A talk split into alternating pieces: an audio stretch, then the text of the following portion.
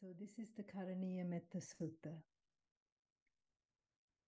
This is what should be done by one who is skilled in goodness and who knows the path of peace. Let them be able and upright, straightforward and gentle in speech, humble and not conceited, contented and easily satisfied, unburdened with duties, and frugal in their ways, peaceful and calm and wise and skillful, not proud or demanding in nature. Let them not do the slightest thing that the wise would later reprove, wishing in gladness and in safety, may all beings be at ease. Whatever living beings there may be, whether they are weak or strong, or meeting none, the great or the mighty, medium, short or small, the seen and the unseen, those living near and far away, those born and to be born, may all beings be at ease. Let none deceive another or despise any being in any state. Let none through anger or ill will wish harm upon another. Even as a mother protects with her life her child, her only child, so with a boundless heart should one cherish all living beings, radiating kindness over the entire world, spreading upwards to the skies and downwards to the depths, outwards and unbounded, free from hatred and ill will. Whether standing or walking, seated or lying down, free from drowsiness, one should sustain this recollection. This is said to be the sublime abiding. By not holding to wrong views, the pure-hearted one, having clarity of vision, being freed from all sense desires, is not born again into this world. Sadhu. So um, I'm going to talk about right effort, which is the sixth path factor of the Noble Eightfold Path. So what I'll do first is share the screen so that you can see the whole Eightfold Path and refresh your mind on that one first. So let me do that.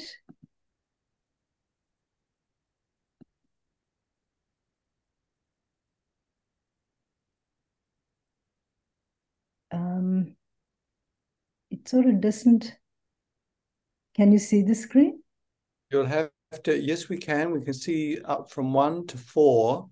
Um, if you would like to, okay, just simply click on the top of the. Um, yes, and you oh, can move it. Move it up, right? Okay, right. So the Noble Eightfold Path, uh, also referred to as the Middle Path, has these Um, eight path factors: right view and right intention. These are the wisdom factors. Then we have right speech, right action, and right livelihood. This is the virtue section, or sila.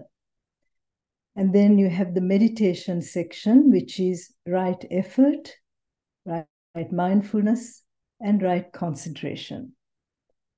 So before we talk about right effort in terms of the meditation section, which is what I'm going to do, I'll just remind you that I assume that the aspect of um, our speech and act- actions, which is covered by the Sila section, that we take for granted that those foundations are already uh, laid in our practice, that uh, and that also takes effort, of course, to follow the five precepts daily in your daily life.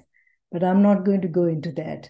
I'm going to the um, right effort, which relates to mental effort, the mental purification side of the Eightfold Path. I've highlighted right mindfulness because the two, right effort and right mindfulness, actually have to go work together. And you'll see why that is soon. So we all know that to do anything in life, effort is required. So it's the same with the spiritual path. I got to thinking about this because, you know, I was thinking, well, what is right effort? Does that mean, you know, you just sit more often on the cushion and sort of stretch it out to an hour instead of half an hour? You know, what is this right effort that is being talked about? And then you hear people refer to it as wise effort. And then you hear people refer to it as effortless effort, which of course I like the idea of that, but let's explore what that really means. Um, the other thing to note is that the Buddha talks about energy and effort quite a lot. Many, many suttas, this is covered. So energy, virya, and effort is vayama. So these, I picked out a f- um, few commonly um, cited um, places. The four supreme efforts, which is very similar to what I'm going to talk about within the Eightfold Path. Then there's the five spiritual faculties, which I will mention shortly. And then quite a few of you would have heard about the seven factors of enlightenment. So all of these have a mention of either energy or effort. So the Buddha basically is supposed to have said that this path is not for the lazy. So you can see why, what, you know, why it appears in so many places. Now, the other thing that is said by the Buddha is that what is needed is a balanced effort. Because, um, and I'll illustrate this with a story from the time of the Buddha. The mind is a delicate tool, so it's not something we can sort of charge in and force things to happen. One, it's it has its it has a kind of a mind of its own, I suppose, but we think that this is my mind and I can force it and all this kind of thing, and that can actually pose problems. So what we are looking for is a balanced effort. Now, at the time of the Buddha, there was this uh, venerable Sona. He ordained. He was, prior to ordination, he was a lute player. And he was very diligent. He was very keen to make progress. So for many months, he practiced diligently. And that meant things like walking meditation all night. So other monks noticed that his walking path was bloodstained because of the, you know, damage he was doing to his souls. But also, Sona himself felt that he was there was no results coming from this practice. And he became agitated, he was disheartened, and he decided to disrobe. So he mentioned this to the Buddha and asked for his opinion. And the Buddha, as usual, doesn't answer the question directly. He goes, uh, explores the context first and tries to make the answer relevant to the person. So he asked Sona, what were you doing before you ordained? And Sona said, uh, Bhante, Lord, I was a musician and I played the lute. So then the Buddha says, Well, when you're playing the lute and you tune the instrument, if the strings are very tight, what sort of a sound do you get? And Sona says, well, it's screeching sound and, and the strings can break sometimes. Then he says, well, what if the strings were slack, a bit loose? And, this, and Sona says, well, when the strings are too slack, it has a dull sound. It's not pleasant. So then the Buddha says, and how do you get the right kind of sound? And Sona replies, when the strings of the lute are not too tight and not too slack, then I get the sound. That's right. And so the Buddha says the middle path is just like that. Too much energy leads to restlessness, agitation, and no results. Too little energy leads to lethargy and dullness. So it has to be a balanced practice. And in particular, at this stage, he would be referring to the five spiritual faculties, which we need to balance at the beginning of our practice. So those things are faith or confidence in the teaching, which you develop as you go. Energy, here we go. Energy has to be balanced. And the balancing monitoring factor is mindfulness. So that awareness has to be around in the picture. And concentration is also another factor, and wisdom. So these five have to be balanced. And mindfulness, which is in the center of it all, is what helps you to balance these qualities as you're developing. And if one is a bit out of kilter, too much tranquility, then you want to step up your energy and so on. So I'm going to focus, though, on right effort as it is taught in the Noble Eightfold Path.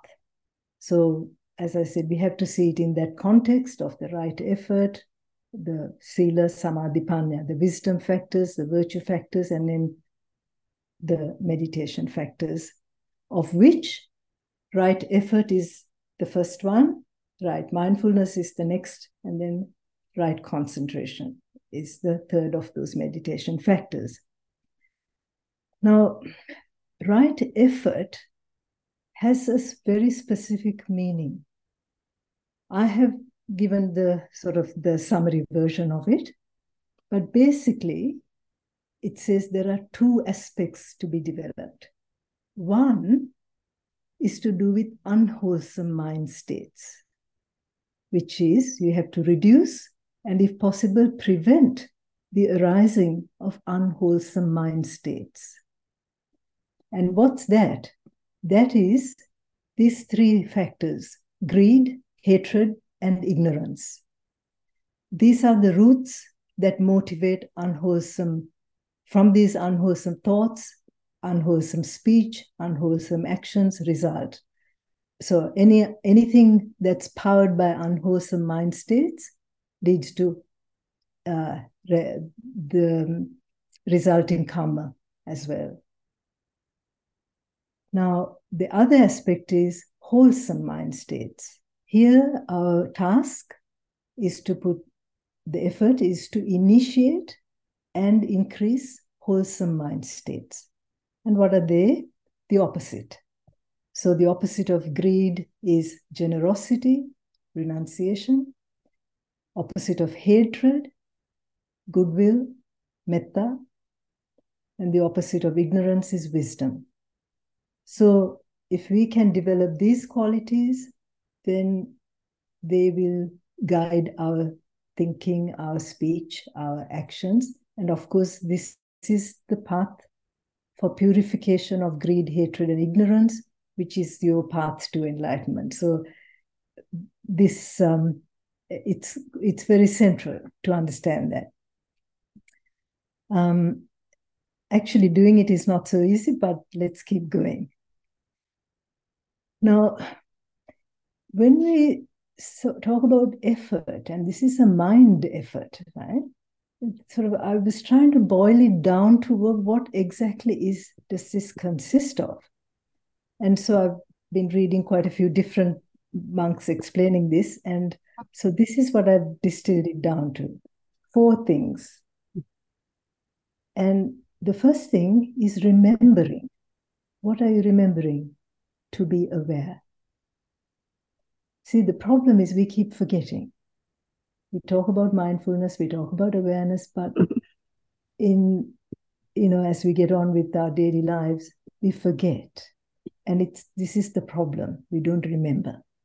So this is the first thing, remembering. The second thing is being aware of the present moment experience. In other words, mindfulness.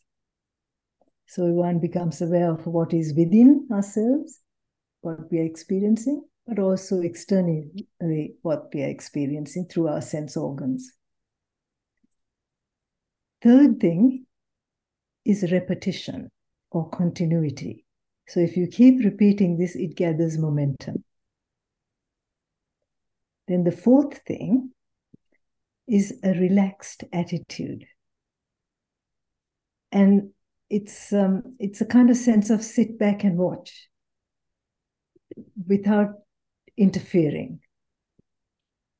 But there's a subtle effort being made with a relaxed attitude, as opposed to a striving for a preconceived idea of what you're going to achieve, whether it's bliss or something else. This is relaxed and an attitude of just watching, seeing what arises. Now, when we do our practice tonight, I'm going to ring a bell to do to prompt the remembering, but the rest of it we'll have to do as we normally do. So remembering is important. Um, so now about applying right effort. So how do we do this? So as I said, it starts with mindfulness or noting mind states, whether it's unwholesome or whether it's wholesome. You just notice what that mind, what one's mind state is. The problem is that if we are unaware or we don't remember to be pay attention to the present moment, the default habitual mode takes over, which is usually unwholesome. Because we've been doing that since we were born, or even from before that in, a pre in our previous lives. So we have these deeply rooted motivating drives, which is greed, aversion, and ignorance. So if you allow the negative mind states to proliferate, which is very easy to do, they become ingrained habits and they go unchecked. Wholesome roots, the seeds of that are also present within us and have to be developed. So this is non-greed, metta or compassion, wisdom. The seeds are there and have to be nurtured. Now, the, our more recent neuroscience research informs us that these cognitive functions, the mind-brain functions, have capacity to undergo change. So this is why the repetition, the continuity is important, because we are rewiring our brains, so to speak, in certain some ways, if you put it that way.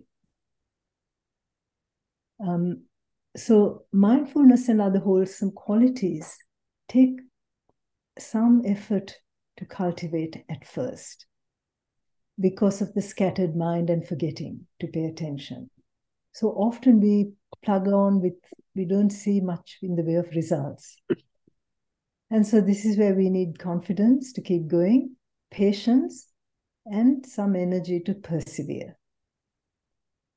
I know how difficult it has been for me for years to get my bottom on the cushion. Um, but, you know, over time, you can start to see results. The wholesome qualities are required to overcome the unwholesome. So when we develop mindfulness, non-greed, compassion, we experience these states as being conducive to our well-being. We enjoy these qualities. So that promotes our interest in this practice, as well as confidence. And the practice then gives rise to energy, which helps, um, and the energy in turn helps the practice.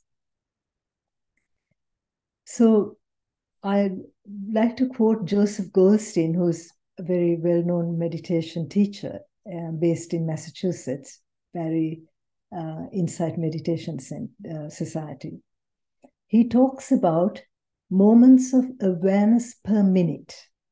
So he says, if you want to look at it like the engine of a vehicle, to, you've got to get up enough revs per minute for the, the motor to start turning easily.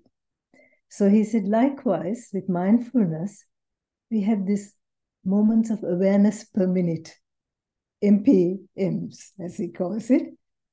And as the practice gathers momentum, it, there starts to become this autopilot sort of a thing happens. It gathers momentum and the path unfolds. And at this point, you have to sort of step back, and this less doing is needed. So you realize that seeing happens because we have eyes, because eyes make contact with some object, seeing happens. Hearing happens. The mind already knows these, even though we are not especially paying attention as such, but we are aware because that awareness has been cultivated. So over years of practice, you gradually switch from the doing to the recognizing. And this is, I think, what you would have heard of as effortless effort. You gain understanding that this process is just happening. There is no self, a you, that's involved doing this. It is happening, it's a process. The mind starts to see this more and more. And with that, wisdom arises quite naturally with the momentum. So the idea is start now and keep going. Um, I wonder if we should, we've got a few minutes before meditation to just look at a practical example of what could happen when we are sitting in formal meditation practice. Um, I'm using that as an example because day-to-day life, it's harder because we are constantly responding to stimuli, to inputs that we get. But in formal meditation practice, we are not doing that. We are observing, we are we have uh, that attempting, we are trying to develop attention and awareness, and in a um, way that is not either grasping or rejecting. So we have this poise that we're trying to develop with this awareness. So we sit down comfortably, we relax, and we choose our meditation object, which might be a very broad one, which is present moment awareness. So hearing sounds, feeling the contact of your clothes with your body, touch sensation, feeling your bottom on the cushion, touch sensation, um, thinking, we notice thinking. So these are all um, things that come to our attention. So while we are trying to stay with the object of mindfulness, what happens? The attention drifts to something else. So, for example, I've been involved in something which has been um, very stressful, and I'm getting very cross with people who don't agree with me on this topic. And so the moment I sit down, within a few minutes, few seconds sometimes, this starts to bubble up. Why do they say this? Why can't they see that this is not a good thing to do? La, la, la. So I get totally carried away. Then what are my counter arguments? So this is proliferating now. And this is all unwholesome. You're not in the moment. There's no, um, you. This is ignorance. Now you're fabricating this whole story. This is not the present reality. But I have got caught up and drifted off into this future fantasy. And suddenly I realize, oh, thinking, thinking, planning, planning. So you just realize, okay, let me just label what's happening. That helps me to then stand back from the whole story that's going on in my mind. And it creates a moment of choice. Do I proliferate this unwholesome dialogue? Or do I just watch and understand, yes, this unwholesome process is happening? I might choose then to change my object of attention and say, let, let me just go back to the breath, stay with breathing in, breathing out. This is what's happening in this moment, breathing in, breathing out. Or I might choose to look at the underlying feeling state or the emotional state that's driving the whole dialogue, which is anger, which is ill will, you know. So I can focus on that and notice the anger. I can be aware of that feeling. Watch that rising. And if you can really stay with it, you can also see it passing away. So the driving force then dissipates and the dialogue dissipates. And, you know, you might choose to go back to the breath and stay with that and develop mindfulness and calm, concentration based on that meditation object. So it, the mindfulness creates a space so that it can then apply the effort that's required to go from something unwholesome just to bear attention and to something wholesome. So this is just a little example of what can happen and how this effort translates into practice. So I'm happy to stop there for the moment and um, go into maybe guided meditation. Um, I will just, if is that okay, Chris, if I move into that? Yes, that would be wonderful. Now, before you do, Geetha, would yes. you close your screen share? Okay. Just, you, yes, perfect. Thank you.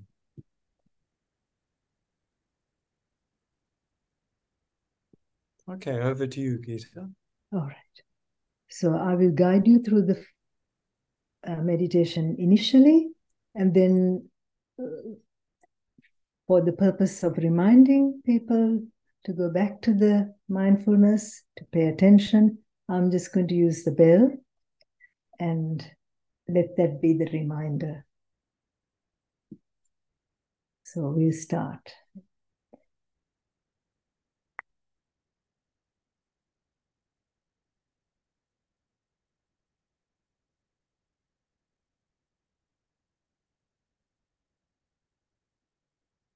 So if you can check your posture and sit comfortably in your chair, possibly move your shoulders, head and neck around a little bit if you need to have some stretch and movement.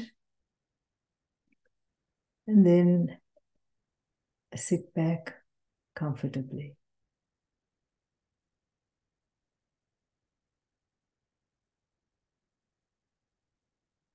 Just check that you're holding, if there, if you're holding tension, that you're able to release some of it, starting from the top of your head, over your forehead, your face. The jaw is relaxed. A half smile helps to relax the jaw. Down to the neck and shoulders. Letting go of any tension. Moving down to the chest.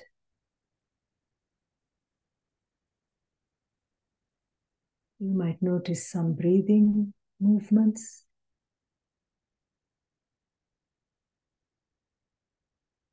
Down to the front of your, further down to the abdomen. Again, relaxed. and some movements with the breath.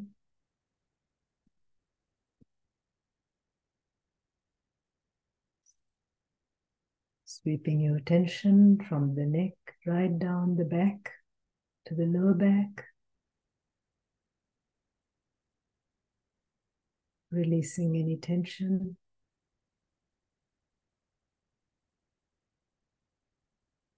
Down to the pelvis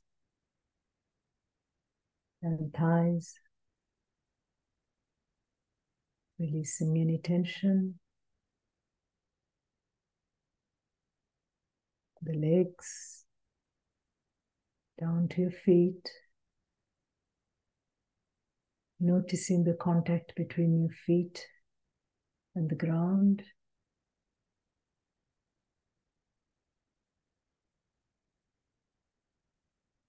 And just experiencing sitting at ease.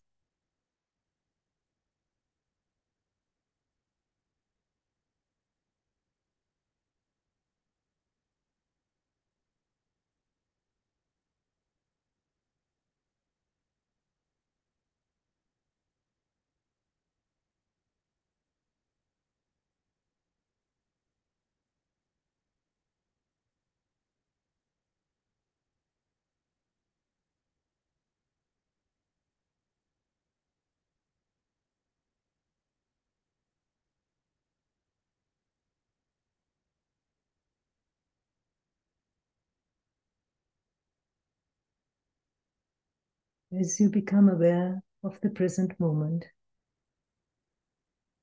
you may notice sounds.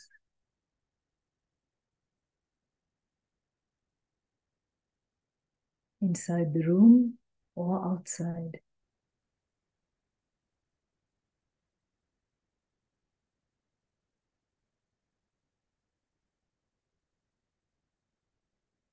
Sounds arise and pass away.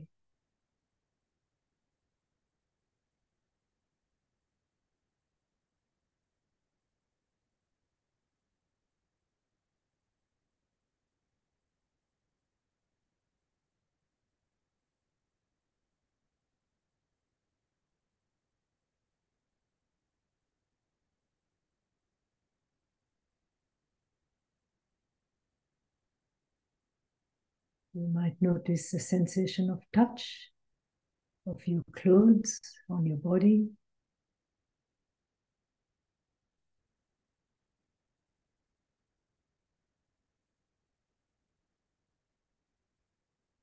Or between the buttocks and the cushion.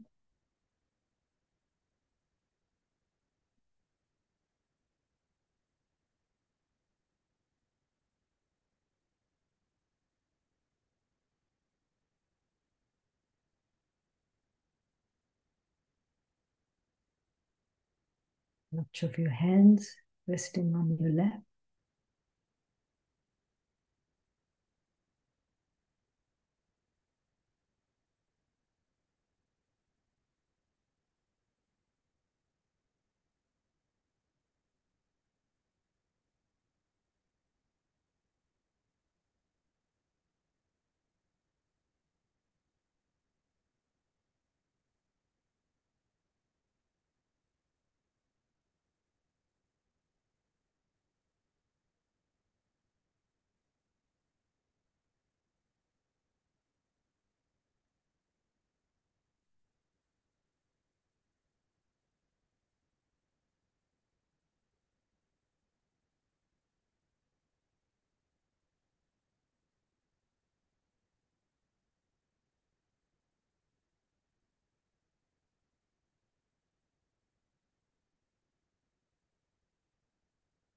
And the movements with breathing in,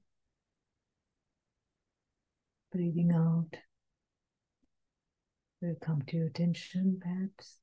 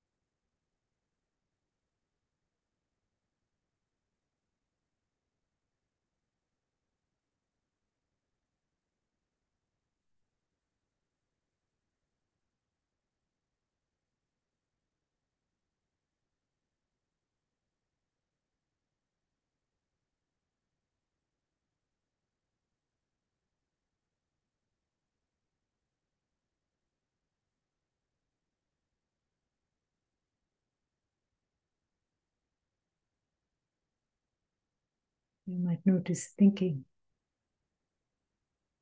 thinking, thinking.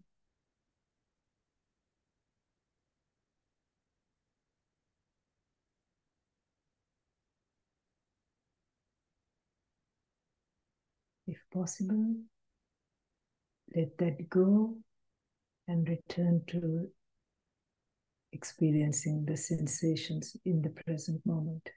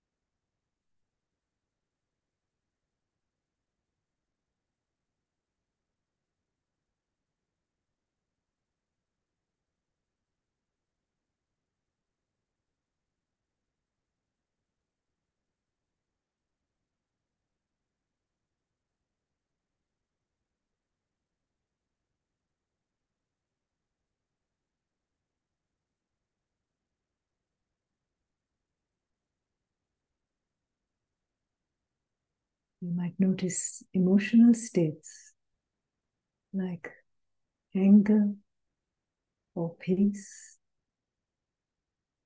desire for something, anticipating something pleasurable,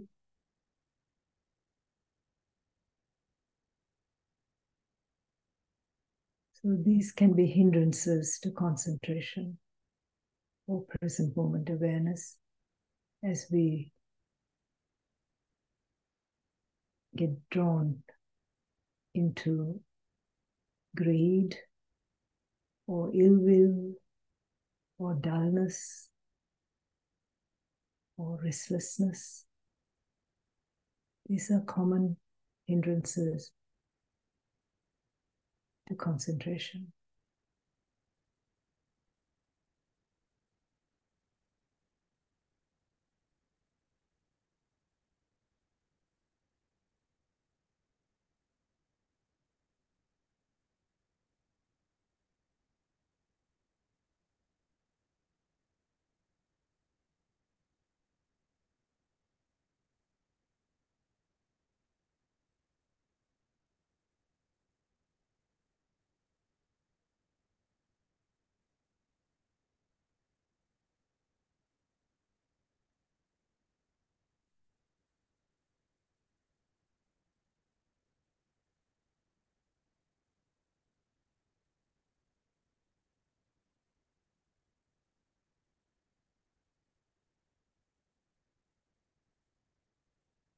So just allowing the mind to settle back into the present moment awareness or the awareness of breath.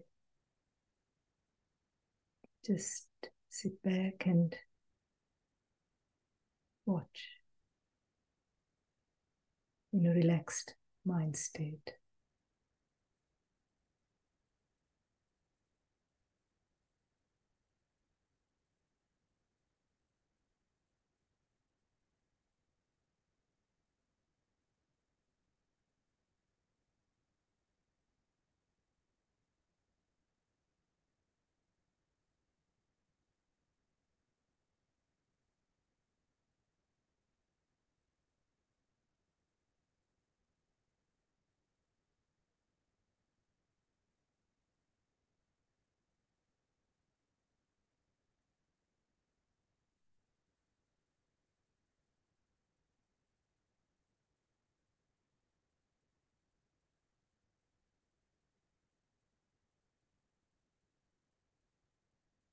And let the bell remind you what you need to remember.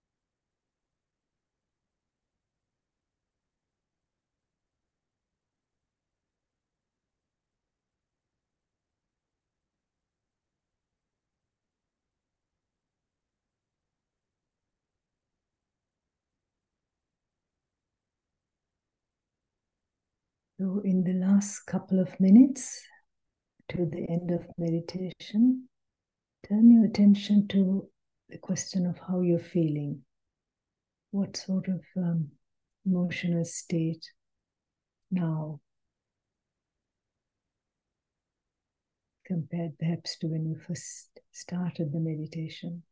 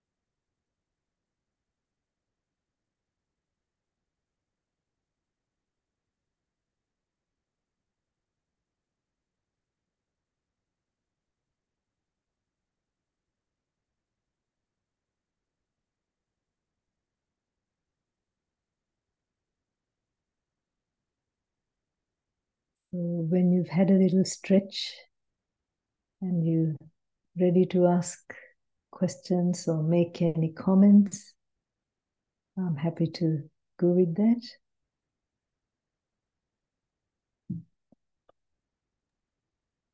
That sounds excellent, Geetha. So if you would like to um, unmute yourselves, if you'd like to ask a question, Uh, or make a comment, or if you would like to type it in the chat, we'd be very happy to read it out.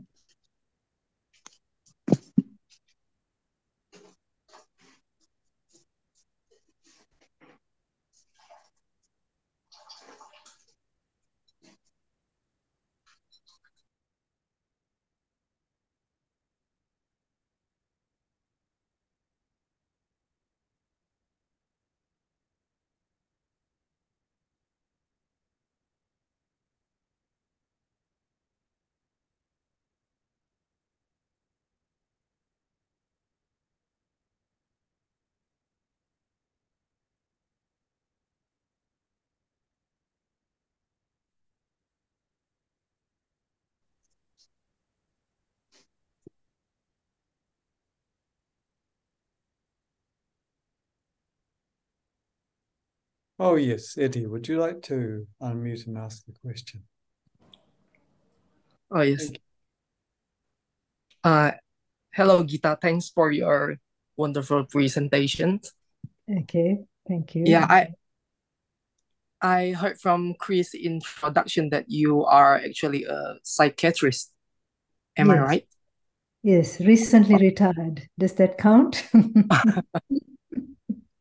Yeah, uh, I'm just wondering, um, because you are a Buddhist, so the mm. Buddhist approach must influence a lot of your, a lot of your style in dealing with the patients, mm-hmm. especially the patient with um, depression or anxiety disorder.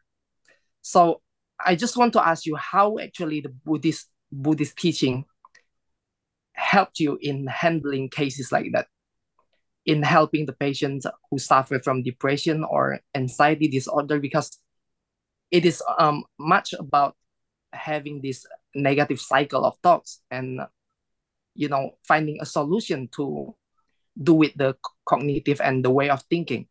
So I'm, I'm just wondering how, how does Buddhism actually help you in that? Thank you.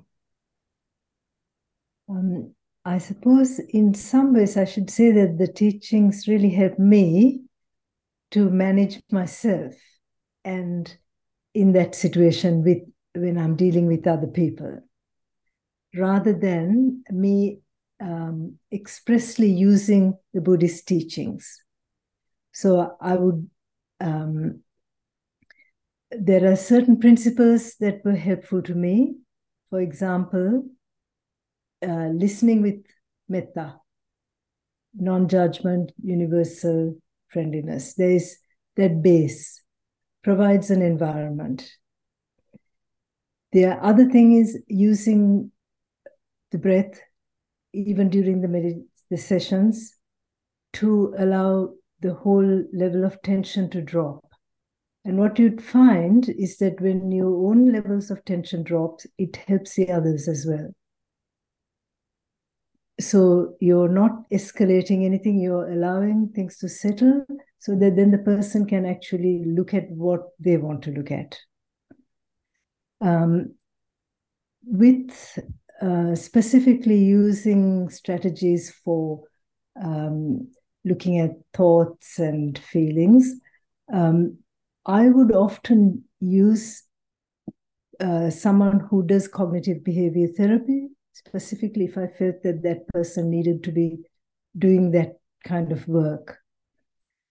I was very mindful not to bring Buddhism as such into the sessions, because um, occasionally I would have people who ask me things like, um, do you know anything about Buddhist meditation? So then I would use that opportunity. I said, yes, I, I do have some training in that. And if they wanted to find out more about it, I could introduce them to the idea, but I could also tell them where they could find more about it. So, um, yes, so I wasn't specifically using the Buddhist teachings in this in that direct way. I did have one person who said to me that she she had been to a conference looking at sleep sleep problems, and she understood about metta meditation as being of help, and she was trying it on her own and it was working. So that was useful to know, and then to be able to then extend what she was doing. So, uh, but it, I can't give you a specific answer in how I actually used it with others. More it's how I used within myself. Thank you, Geetha. I get the idea. Thank you. Okay. Okay. Um, thank you, Geetha, and thank you, Eddie. Is there anyone else who would like to take the opportunity and ask a question? Um, can I ask a question? Yes. That'd be lovely, um, Gloria. Yeah, just a small question, because um, I thought that remembering that in in the Word document that you show, the talk yes. about the elements of the four the four different qualities of effort. I yes. thought that the first one and the second one is very similar. Yes. And I thought that they are also similar with the fourth one.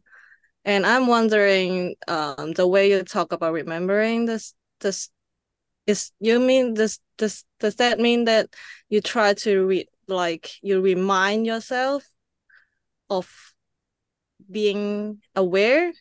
Yes, yes, because um, what happens is um, we forget to pay attention to the present reality. We can be eating the most delicious meal, but our mind, after the first, is gone somewhere else. So we don't experience what's in front of us because we don't remember, we don't remind ourselves that this is a useful thing to do. So most of the time, why mindfulness doesn't work is because we forget to apply it. So that's why I said, okay, remember, that's the first thing. Remember to be aware. Yes, and then be aware. So they are all overlapping, but it's the fact that we forget to pay attention in that particular way with mindfulness, where we pay attention in a non-judgmental way to what is happening in the present, rather than absenting ourselves and drifting off into other things in our own minds. So we don't understand the present reality. And the Dhamma is about, ultimately, it's about understanding the true nature of existence. So this is how we start, by simple observations, by seeing how things arise, pass away, how the mind works, how it it's so uh, restless. And so we are we are unable to experience calm and tranquility because of this movement, which is constant. This isn't the normal state of affairs. So we forget.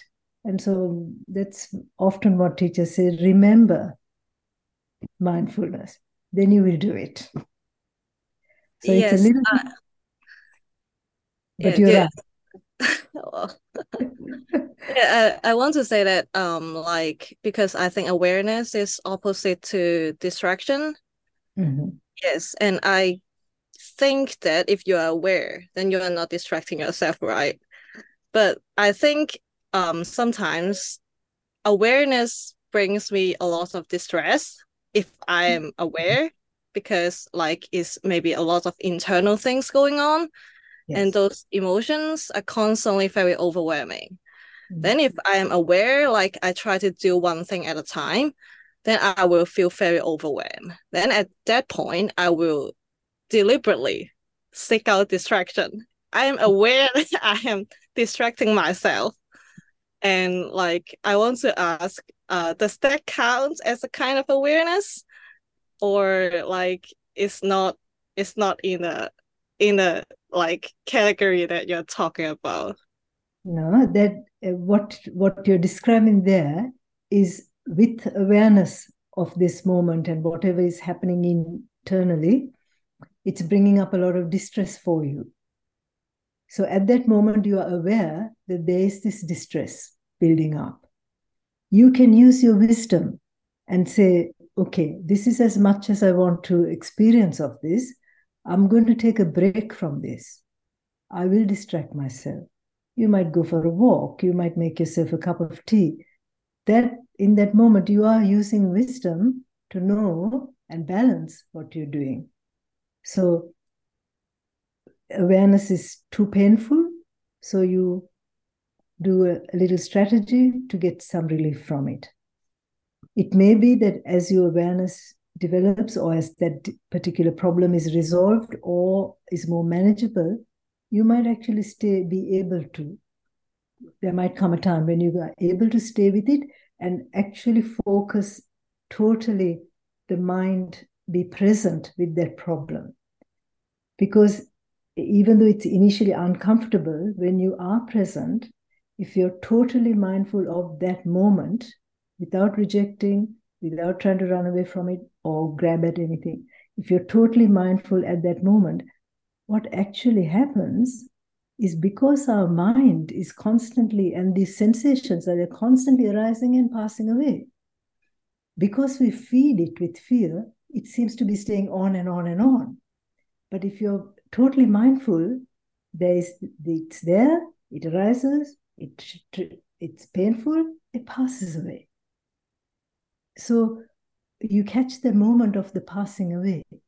And if you keep doing it, you can come to that point where you actually turn your attention and it goes.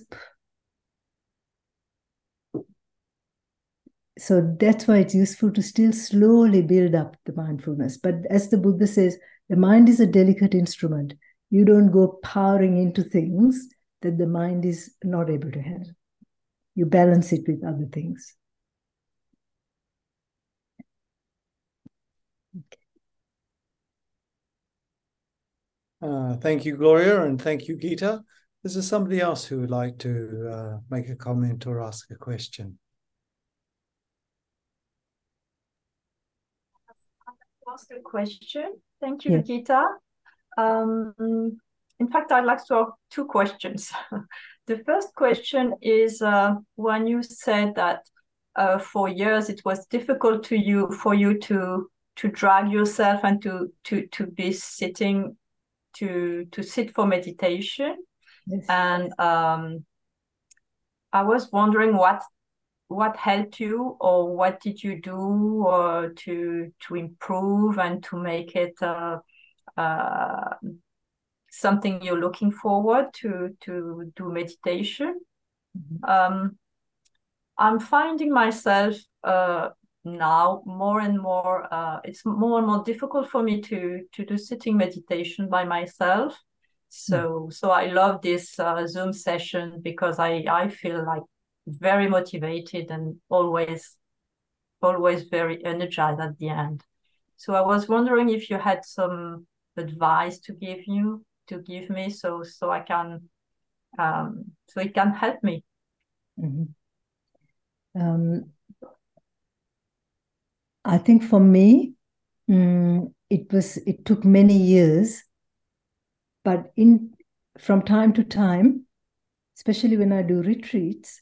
Because you're sort of forced to be quiet, total silence, following a routine. Everybody's in the hall sitting quietly. So you have that group energy and it sort of disciplines the mind from constantly running and getting another cup of tea and distracting yourself. So I needed that support for a long time because when I was home and doing my own thing, there wasn't enough discipline to say, no, just stay, just stay, you know, fifteen minutes, half an hour, so on. So it took me quite a while. But then when you're on retreat, especially, sometimes you have moments of certain experiences and insights that make a difference. Suddenly you realize, oh, this is something. You see something. You understand a bit more at a deeper level. And that drives you on to explore more because you think, aha, there's something to this teaching that goes deeper and deeper and deeper.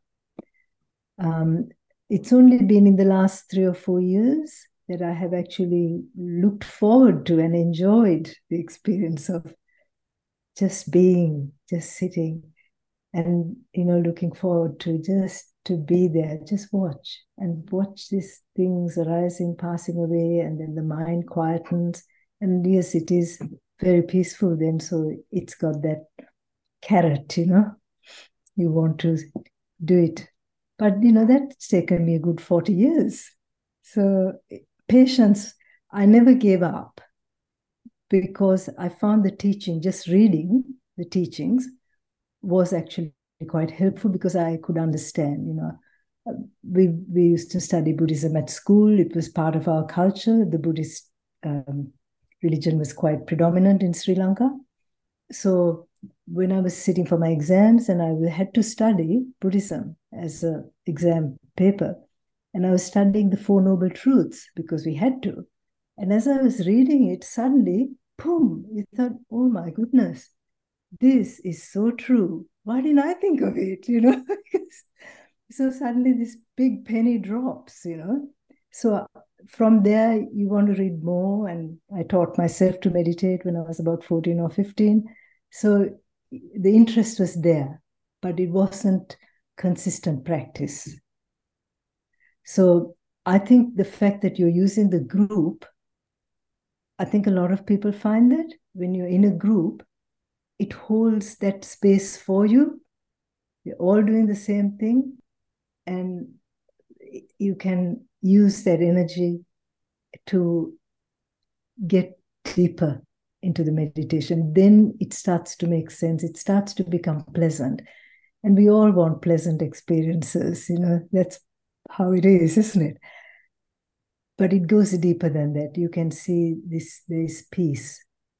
There's an inner a happiness that is comes from within, which you cannot get from outside. And then your dependency on outside people, things to make you happy and peaceful disappears, because this is always there. Once you cultivate you, you can tap in. So it takes a while. But no, as they you. say, start and keep going. Thank you, Geetha.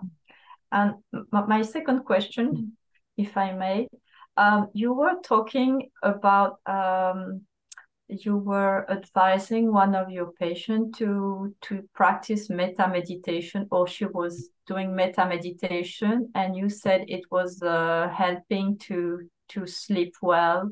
Yes. So I was uh, wondering if you any tips about it, or how, how to do it. Yes. Um, Not metta meditation, but how do you do it? Just before you go to sleep, or regularly during the day? Yeah. Um, I personally use it throughout the day, even if it's only two minutes, five minutes. Just, just going through those thoughts, you know, may I be well, may I be safe, may I be happy, may I be peaceful. Then you move to may all beings be safe, well, happy, and peaceful. So you just the thoughts just sort of come up frequently. But the actual feeling, it takes longer to actually feel that genuinely, right? But it, it sort of comes. But people who have actual sleep problems, um, again, it can be something that you do through the day because it resets your something. But it, if you do it before you go to bed, that is a good time for people who do suffer from sleep disturbances. The Buddha actually said there are eleven benefits of metta meditation. I wish I had a piece of paper with the whole list, which is probably here somewhere. But one of the first benefits is that you go to sleep peace, soundly. You do not have nightmares. You wake up refreshed. So the first three benefits are to do with sleep. There are others like your, con- your mind concentrates quickly. Uh, you're, you're loved by humans and non-humans. You are, are not harmed by poisons and uh, weapons. Um, and you die peacefully. Um, and if this is not your last birth, then at least if this quality is developed, metta, you will be born in the Brahma world. So these are the eleven benefits um, that I can yeah, immediately think of. Yeah. Thank you very much. Thank you. Oh, wonderful. Thank you. Thank you very much to Melanie, and thank you, Geetha. Uh, Nikki in Cornwall would like to unmute and ask your question, Geetha. Nikki. Yes. Mute. Unmute. It's worked. Yes, I am in Cornwall. Thank you. Um, hi, Geetha. Thank you for your hi, um, your words, and your the meditation was lovely. Um, I always appreciate your words of experience. Actually, I just wanted to sort of um sort of mention. I went away last week. I went to a yoga retreat in mm-hmm. Portugal, yeah. And interesting, when I was listening to Melanie talk about, you know, the the sitting and not thinking you're making any progress and it's difficult and all that, and yet I have all that. And then I think I then, then I'm sat with, I go away and I'm with these people for a week. It's quite intense. Mm-hmm. Then I realise um, my practice actually is there. It's not until I'm around other people Um, who are hectic and chaotic and loud. Oh, it was loud. Um, that I realised how um, uh, the my meditation and the Buddhist principles came into. They're very practical, aren't they? There was also interesting. I found a Buddhist monastery about ten minutes drive from where I was staying. So when there was Buddhist monks there, and I'd go and meditate with them in the evening. It was so delightful. I've, that was the first time I've been in a real life monastery, so um I think that probably carried me through. So I, it was interesting you talking about it's taken you forty years. Yes. Oh, I get that. Yeah, I also work with uh, in the sort of psychiatry field, and I the Buddhist principles and my practice are always influencing and in my um, how I work with them. They very much, very much. Um, so I don't think I've got a question. I just wanted to sort of say that what does what does what does Ajahn Brahm say? Comment, um, complaints. Mm. Oh, something else. I can't remember the other C. Um, but thank you, Geetha. I just want to say thank you, and thank you for your participation. Yeah. Thank, thanks group. For sharing that, because you often find that other people are sort of thinking along similar lines, whether it's the group or the environment. These are all ideas that, you know, of uh, interest to others too. So thank you. Thank you. Yes, thank you, Nikki, and thank you, Geetha. As uh, Pinda, did you wish to make a comment or ask a question before? Sorry? Did you wish to make a comment or ask a question? Oh, I was just going to say something uh, after Eddie's question to Geetha about right. uh, giving advice about Buddhism. I remember sitting with a chap ooh, long, long time ago, many years ago. He turned out to be a clinical psychologist. Right. So we were talking about C B T. Uh, Uh, cognitive behavior therapies and this, that, and the other, and blah, blah, blah. And he mentioned a word that I wasn't aware of. And he said, mm. this is, I didn't mention any patients of his, of course, but he said, he, he mentions mindfulness mm-hmm. to some people who come to, to his practice. And I said, what, what the hell is that? And he told me, he says, oh, the Buddhists use that. Blah, blah, blah, blah, blah. And uh, I talked to my brother a few days after that, and he said, oh, yeah, so-and-so went on a weekend retreat to Bodhinyana. Okay. And I wasn't doing anything that weekend, so off I went. And uh, and that's when I discovered, well, not discovered, I had my first retreat. And then I met up with this chap again a, a few weeks afterwards, and I told him about this. He said, oh, how did you like it? I said, I said mm, it was okay. It wasn't uh, something that went bing, and I said, I should be here. This is brilliant. Where have I been all my life? It wasn't that, but it was quite good. And he told me a, a little story about a group of friends who had been to one of these things, he said, to a weekend retreat. And you know, arrived there on a Friday evening, and he said they lasted half an hour after their meal when the silence starts. So they got in their car and went back. So I said, oh, no, I, I really liked the silence. Because there's nothing worse than when I used to go on these de- development courses or project management courses or whatever, um, outward bound courses. And he said, right, talk to the chap sitting next or person sitting next to you, give them your life story and vice versa, and then you tell us about it. Oh my God, I didn't come here to give my story to somebody else and then listen to somebody else's bloody stories. I'm here to listen to you giving a lecture for a day because we've spent so much money on this. So every minute costs me a few hundred pounds. And so the silence was the good thing for me for that weekend. It was brilliant. Yeah. Yeah. So that's yeah, all that's, I wanted to yeah. say. Yeah. No, that's actually that's. I'm glad you raised the point of silence, because all retreats we do with, you know, we have the noble silence, and really, uh, the silence. Um, initially, people can feel quite uptight about it or awkward, and some. But some people, it's like take, fish take to water, which is how it was for me, and you start to appreciate that peace that comes when all that input is not hitting you. And also, you're not talking to anybody, so you're not generating your own chatter, right?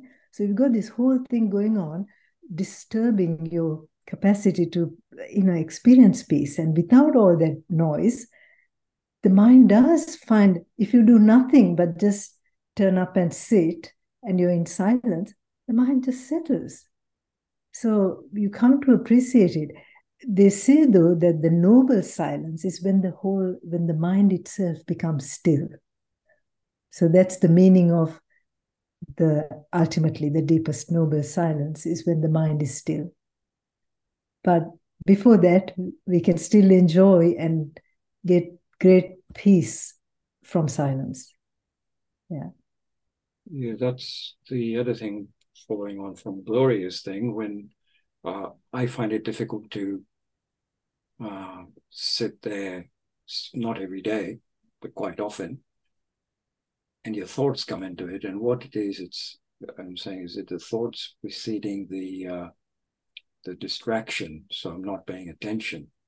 Mm-hmm. So because you want to escape from this thing, so there's nothing unpleasant here, but the mind is still wanting to get away from that. And and you go into thoughts. So when I get that, as you were saying, to distract yourself, do something physical, like go for a walk, make yourself a cup of tea. Yeah. Because the worst distraction for me is from going from this thought or this group of thoughts to another group of thoughts. So mm-hmm. that makes it worse. Mm-hmm. So yeah. The thing where yeah. you said the key for me then was to do something different, like to get up, go for a walk, or, or even for a few steps, or to make yourself a cup of tea or something. Yeah, yeah. So thanks. Because the, that excessive thinking is like with restlessness, there's anxiety behind it. It's one of the hindrances we talk about, right?